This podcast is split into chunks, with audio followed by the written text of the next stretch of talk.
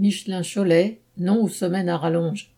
Mercredi 23 juin, les salariés des usines de Michelin du pays étaient conviés par la CGT à un rassemblement à Clermont-Ferrand pour dénoncer les suppressions de postes et demander un contrôle de l'utilisation des fonds publics par les grandes entreprises, et en l'occurrence les 9 millions d'euros attribués par la collectivité locale aux patrons.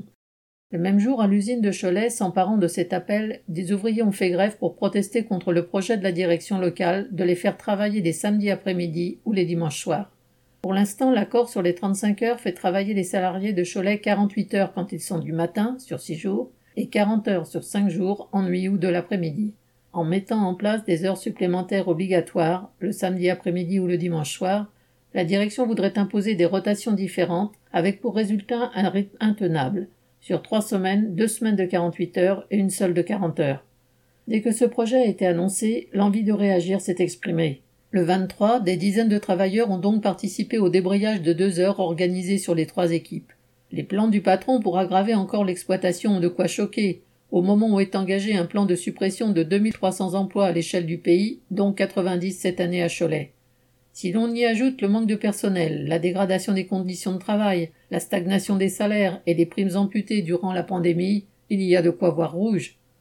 Les débrayages du 23 ont réussi à paralyser la production dans certains ateliers pendant plusieurs heures. Dans l'équipe d'après-midi, des hauts cadres ont tenté de reprendre en main la situation en multipliant pressions et menaces.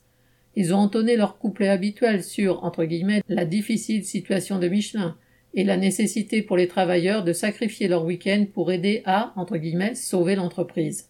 Cela n'a pas empêché des travailleurs des équipes suivantes de débrayer à leur tour, tant il est évident que Michelin a des milliards en réserve entre guillemets, roll-ball des sacrifices, voilà ce qui faisait l'unanimité dans les assemblées générales.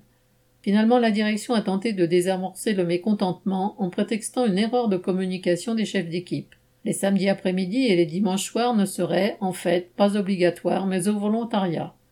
Même s'il est fort probable que la direction repasse prochainement à la version initiale de son plan, c'est un petit recul devant les mobilisations. Pour de nombreux jeunes embauchés, cette action était une première occasion de mesurer que l'union fait la force. Correspondant Hello.